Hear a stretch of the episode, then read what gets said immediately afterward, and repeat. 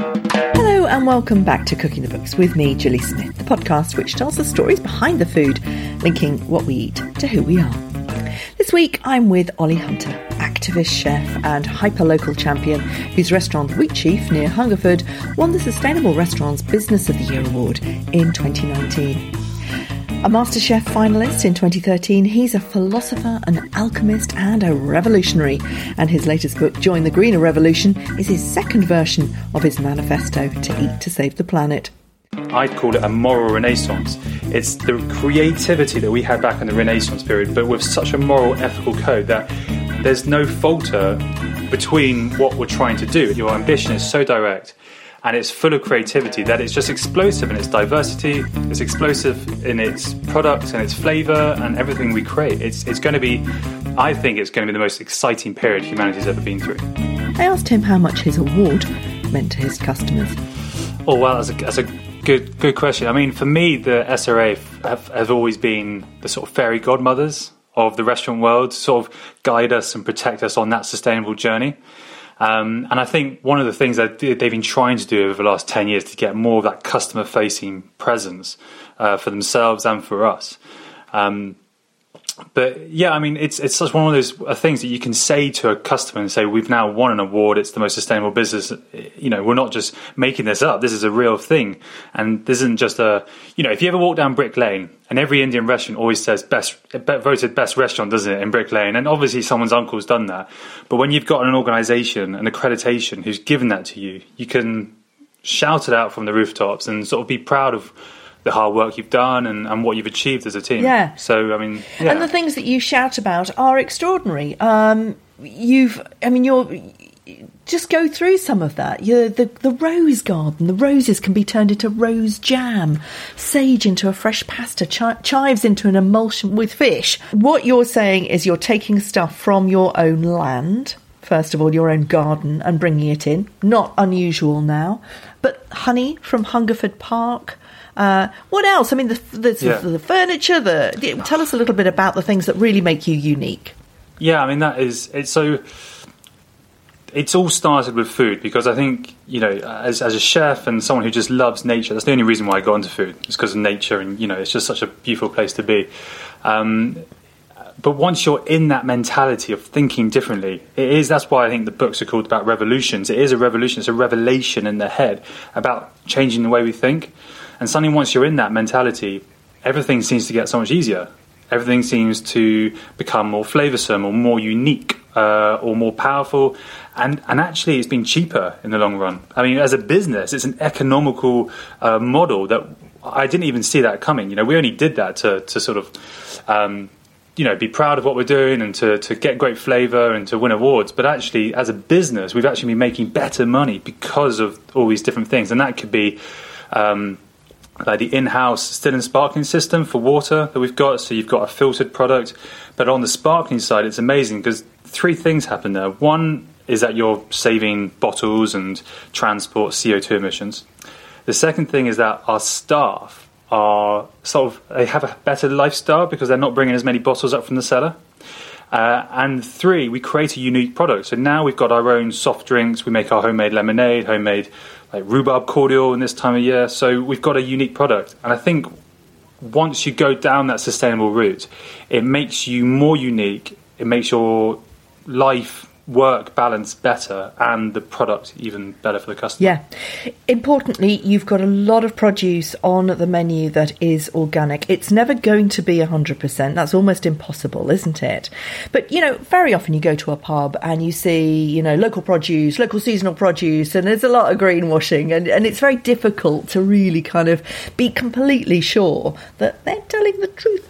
Um, with yours, it's a wraparound philosophy. Um, but how hard is it? To get as much organic produce as you possibly can? What are the issues facing publicans? Yeah, so um, part of that whole journey is just curiosity. And I think most organic producers are just really good at making organic produce. They don't do the marketing, they're not very good at the selling bit because, you know, they're just really good at being on the land and creating the produce. So it was all about me having to go out there and find them. And once you're in that circle, they all sort of stand to t- tend to stick together anyway. So they, they talk quite well. So once you're in there, then you can start you open up Pandora's box and finding all the little other producers. I think sometimes it's about that commitment. It's a different way of thinking. So for me in the food world, I've had to buy better, which okay is a little bit more expensive, but because I'm getting straight from a farm, it's a lady called Sonia, uh, Coles Hill Organics. Um, I'm getting all the produce, so I won't just get the leek, you know, the white bits. I'll get the leek ends and everything. I'll get the carrots and the carrot tops and the beetroot tops, and because I'm using all that produce, I'm cooking zero zero waste. I can afford organic. This is the sort of the big revelation that we've had is that you have to you have to change everything about the business in order to make that commitment to organic produce. Um, I guess you know people. Another phrase we brand you know we use is sort of less is more. And I think when a produce or when a product has flavour because it's been grown beautifully and it's been kept in that environment that makes it taste so much better, I don't, as a chef, I don't have to do as much to it to make the food taste good. I just, for example, let's say I'm making carrot soup most chefs will probably be taking a load of carrots, put some chicken stock into it to make it taste good. Whereas actually, all I need is carrots because the carrot tastes so good in the first place. And they really do because the soil is giving so much flavour, isn't it? That's the difference with organic. Yeah, produce. so this is the big thing that I think is so exciting is that we're all connected and everything is connected. So the only way to make our lives better and ourselves better, more nutritionally, more health, you know, in health terms and everything, is to make the soil better, and the soil will affect us, and everything is all entwined. That's what's so beautiful about nature, and that what one of the things we've lost about our harmony of how we live. Um, so yeah, I mean, the soil is, and there's so much science is coming out at the moment about how important soil is in the world. Um, so yeah, I mean, I, I just totally believe in organic, and then another word is regenerative agriculture. You know, it's a really big word at the moment, and it's true because we do need these accreditations to um, to help us understand what's right and what's wrong. But at the same time, sustainability is such an open question, and there are so many. It's so unique to each piece of land. So I think regenerative agriculture is a great word to use in terms of that sustainable movement forward.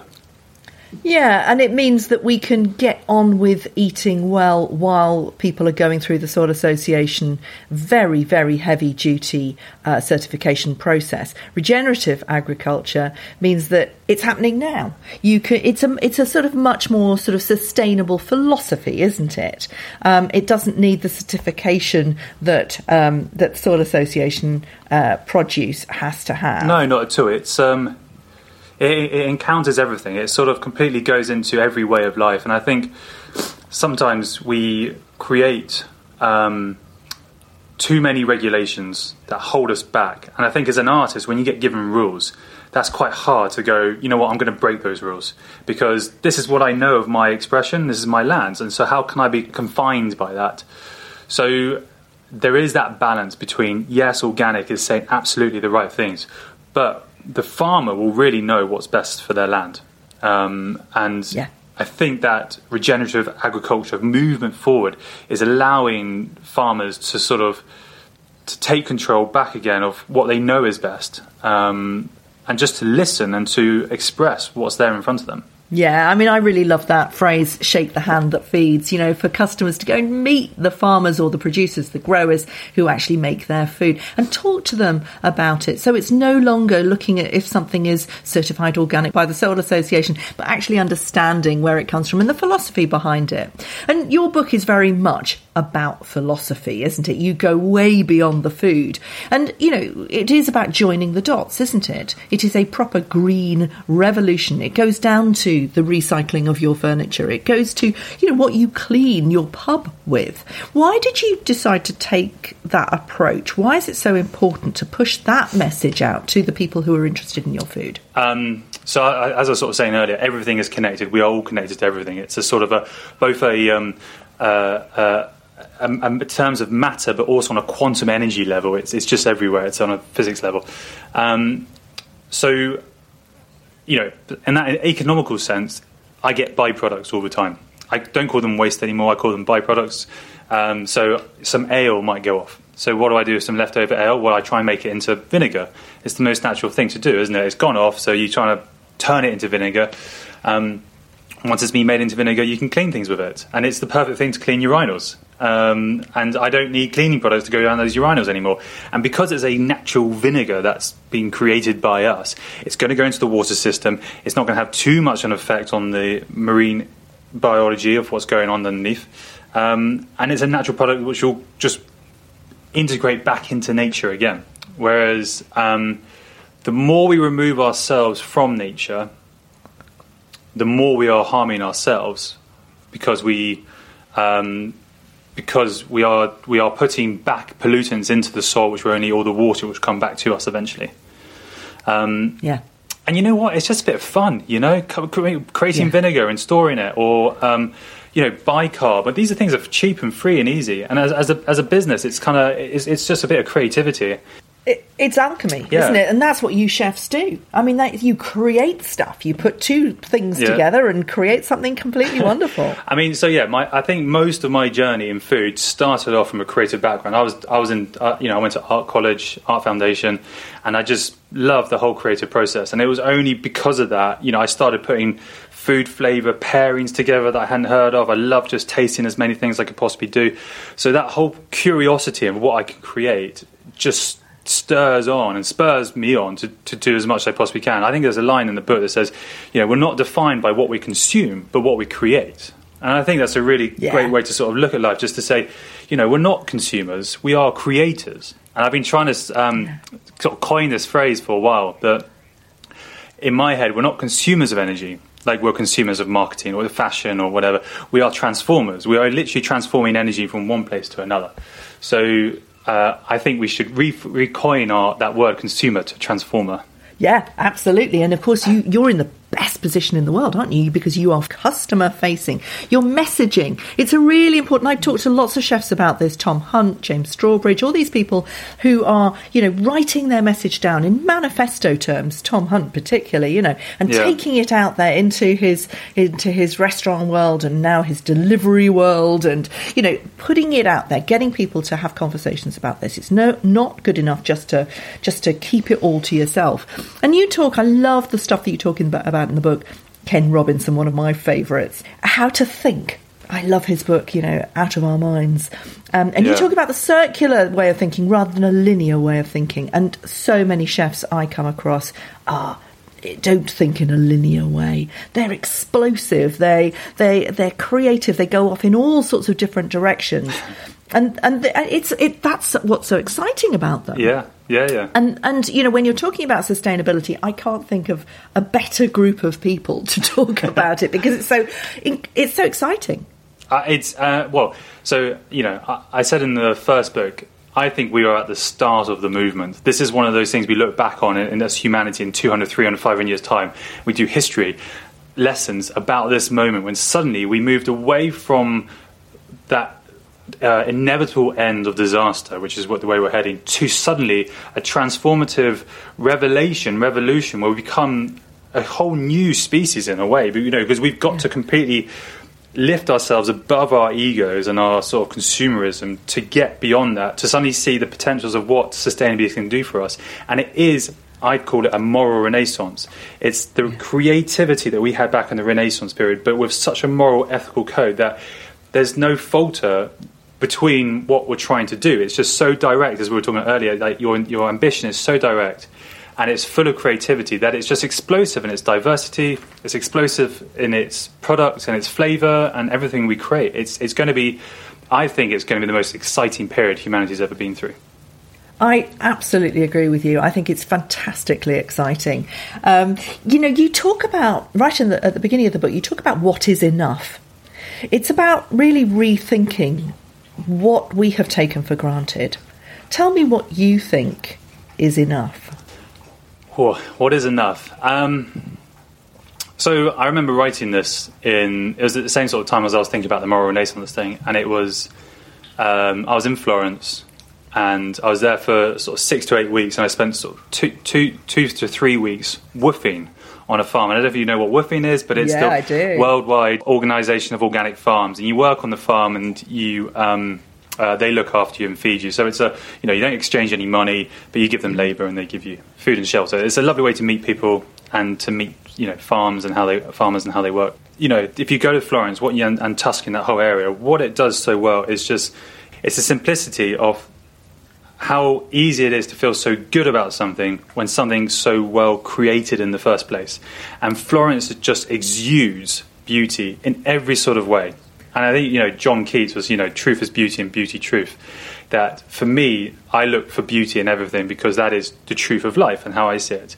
So, um, what is enough? Enough is when beauty exudes itself in its purity and its simplicity of its artistic form or, you know, simplest form in that sense.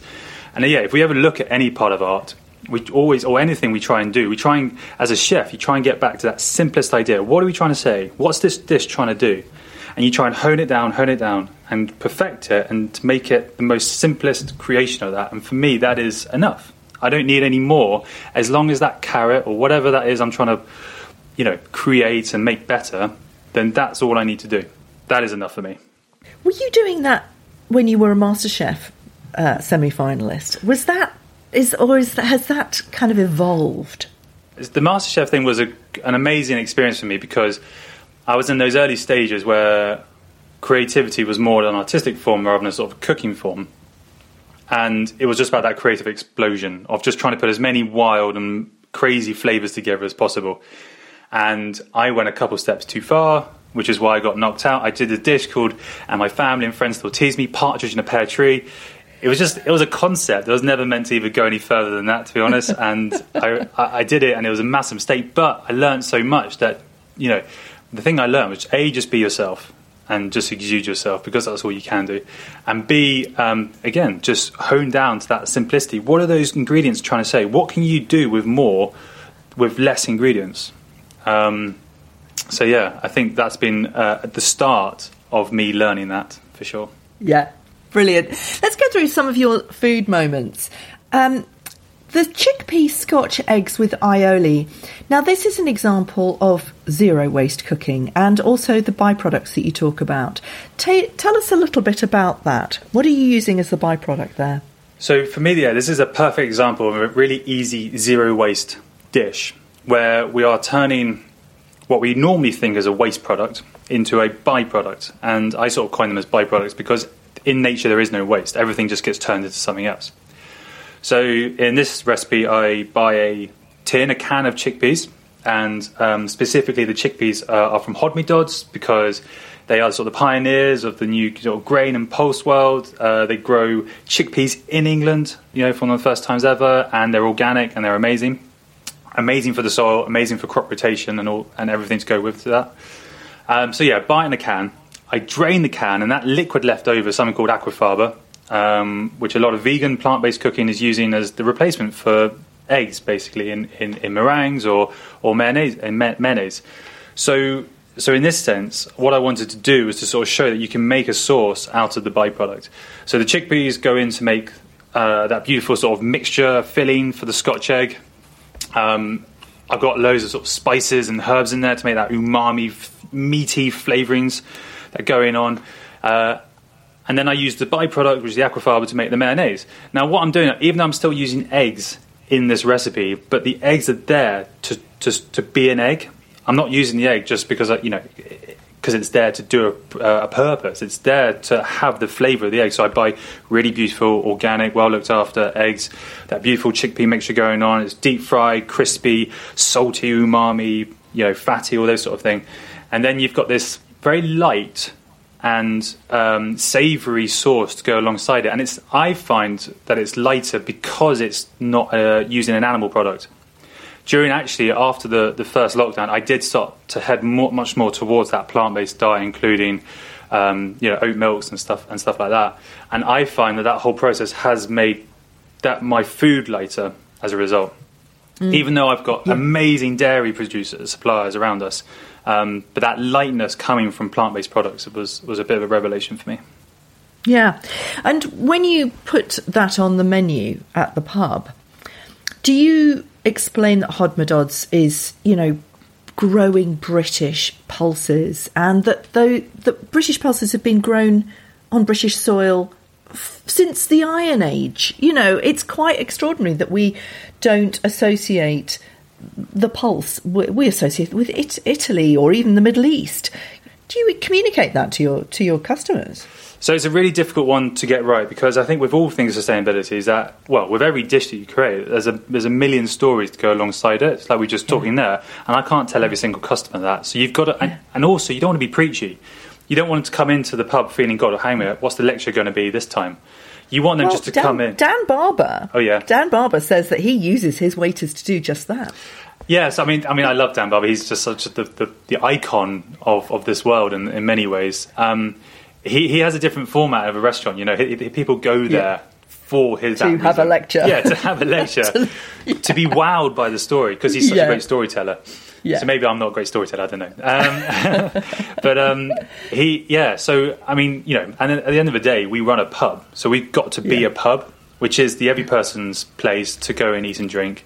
They don't want to be too overwhelmed by Yeah. the the history or the story of the food. So yeah, we have to get it over in like little ways, and it might be just a little wording on the menu saying English chickpea Scotch egg, uh, or the waiter just going, "Oh, these are from uh, Norfolk," or um, by the way, yeah, the you know the aioli was made using the byproduct, and I think it's about that curiosity and opening the conversation in a very fun, friendly way, which I think this movement needs to do, away from that preachy world, which maybe it has been for the last ten years.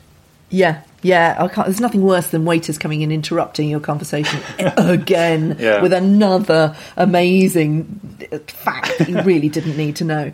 Um, your second uh, food moment. You grow your own cannellini beans. That's quite new for you, isn't it? That's your f- second food moment. It is my second food moment. So yeah, I once I had sort of reset up the restaurant and the pub and everything was going well, I could step out of the kitchen a little bit more and focus more on what was happening around the garden. Uh, and I just love getting my hands dirty. It's like that whole creative process in the kitchen, soil, everything. So yeah, planting was a massive thing for me, and we started growing.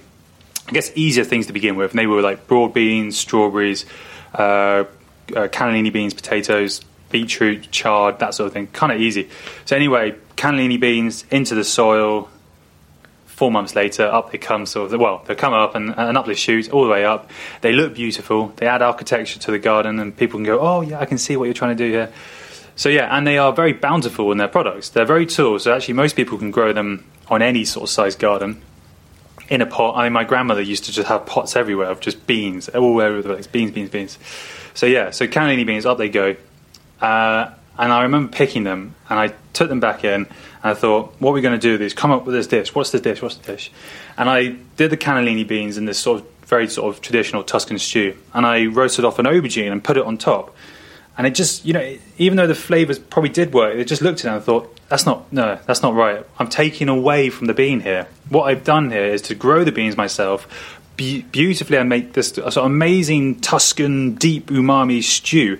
And now I put an aubergine on top. It's sort of taking away from that beauty of that whole story.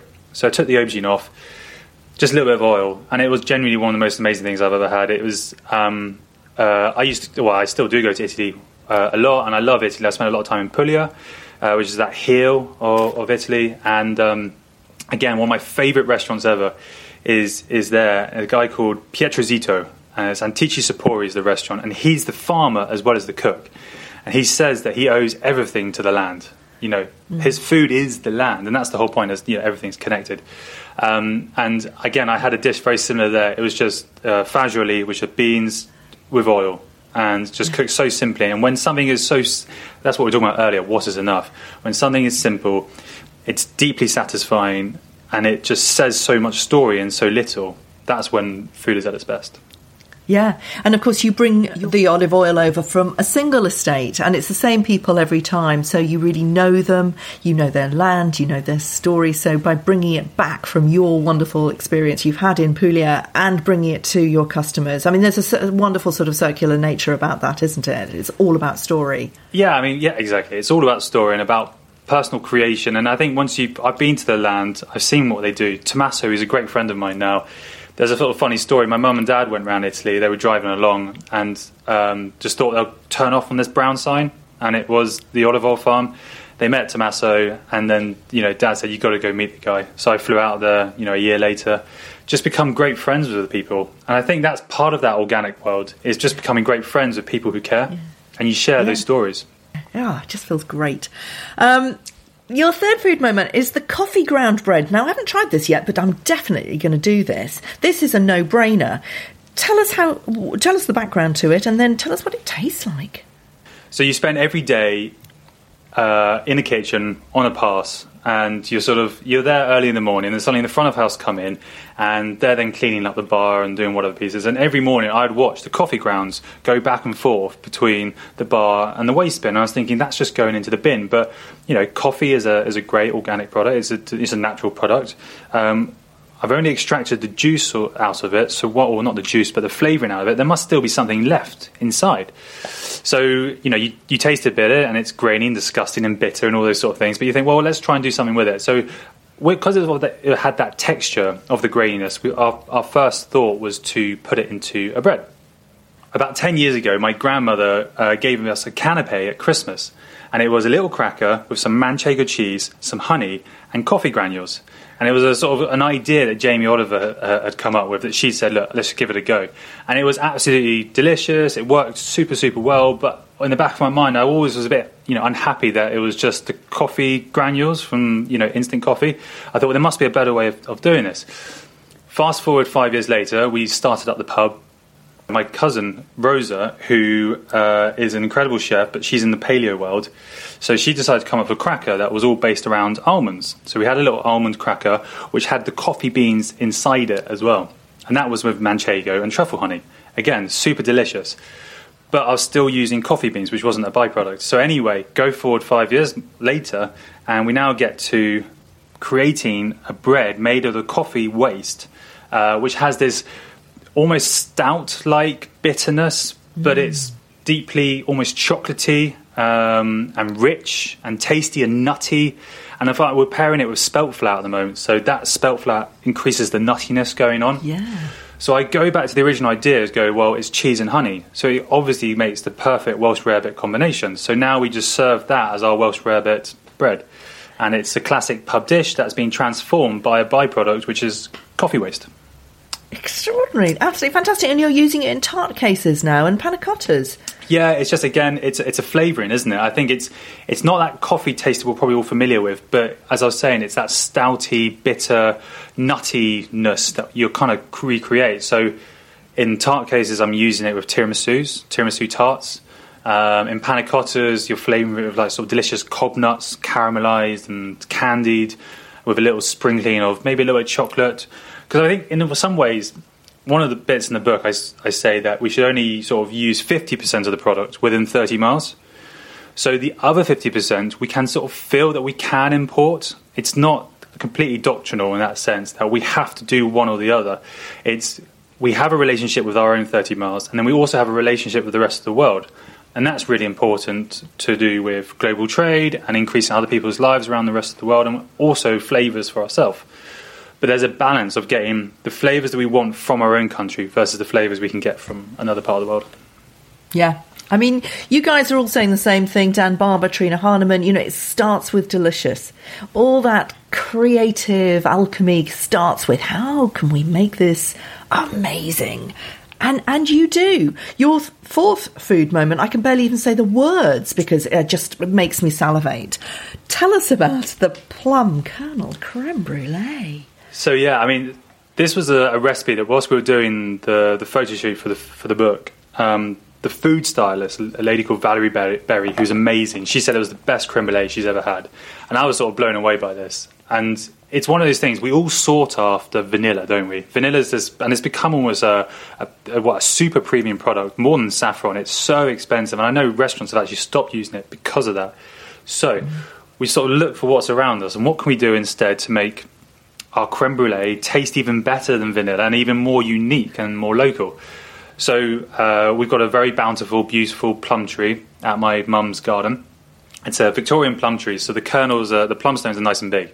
You crack mm. into the, the stones, and inside it sit two little gems, and they're like little, tiny little kernels, uh, but they have such an impact on flavour. So the, there is a laborious task to sort of cracking into the stones and getting all the kernels out but once you find that flavor, and it's such a pure almondy sweetness that comes from it, your mind just starts going, whoa, whoa, whoa, how, what can I do with this? What can I create with this? Um, and what we found is, what we found is that the best way is to sort of roast them off, and that gets rid of some of the toxins inside it. You do have to toast them off, um, and it also accentuates the nuttiness from that. So you've got that really nutty, almondy marzipan flavour, and then you put them through the cream and the milk, and you simmer it through. You blitz it all up, strain it, sieve it, and then set it in your panna cotta, and it's um, sorry, not panna cotta. You set it in your creme brulee. But I mean, you could do it in a panna cotta as well. But yeah, Yeah. you cook it off in a creme brulee, and it's just so deeply marzipan and nutty and almondy. It's so savoury and so sweet at the same time. It's it's unctuous, absolutely unctuous, and uh, again, simplicity. You know, it's just really good cream, really good eggs, and just one byproduct which is free from a plum that you didn't even know existed until you look into the very small. And I think that's what's amazing. It's looking to the small to try and find the beauty in life. Thanks for listening to Cooking the Books. You can buy Join the Greener Revolution or any of the books on the show by clicking on the bookshop tab at gillysmith.com. And I'll be back next week with Naved Nasir, the executive chef at Dishoom, to talk about the book of the Bombay Irani cafe phenomenon. I'll see you then.